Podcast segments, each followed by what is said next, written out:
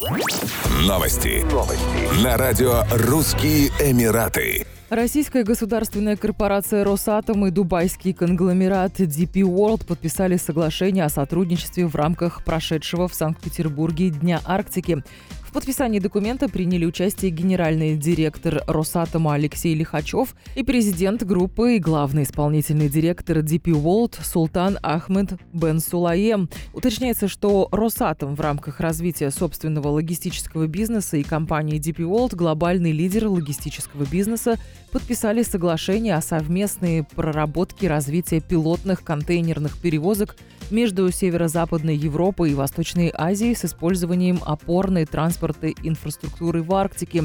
Компания считает, что сотрудничество национального инфраструктурного оператора Северного морского пути и международного глобального логистического лидера позволит рынку пилотировать дополнительный маршрут по транспортировке грузов который повысит устойчивость евроазиатского товарообмена и мировой торговли в целом.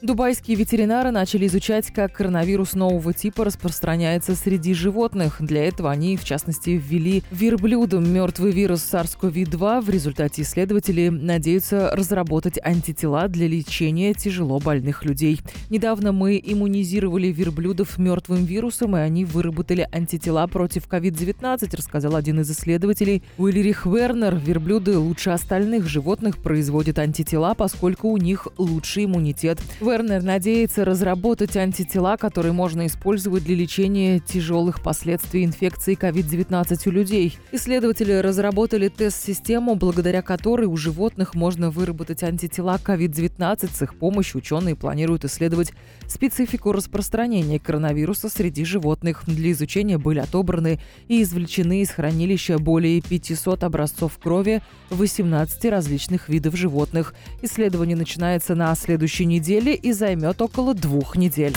Еще больше новостей читайте на сайте RussianEmirates.com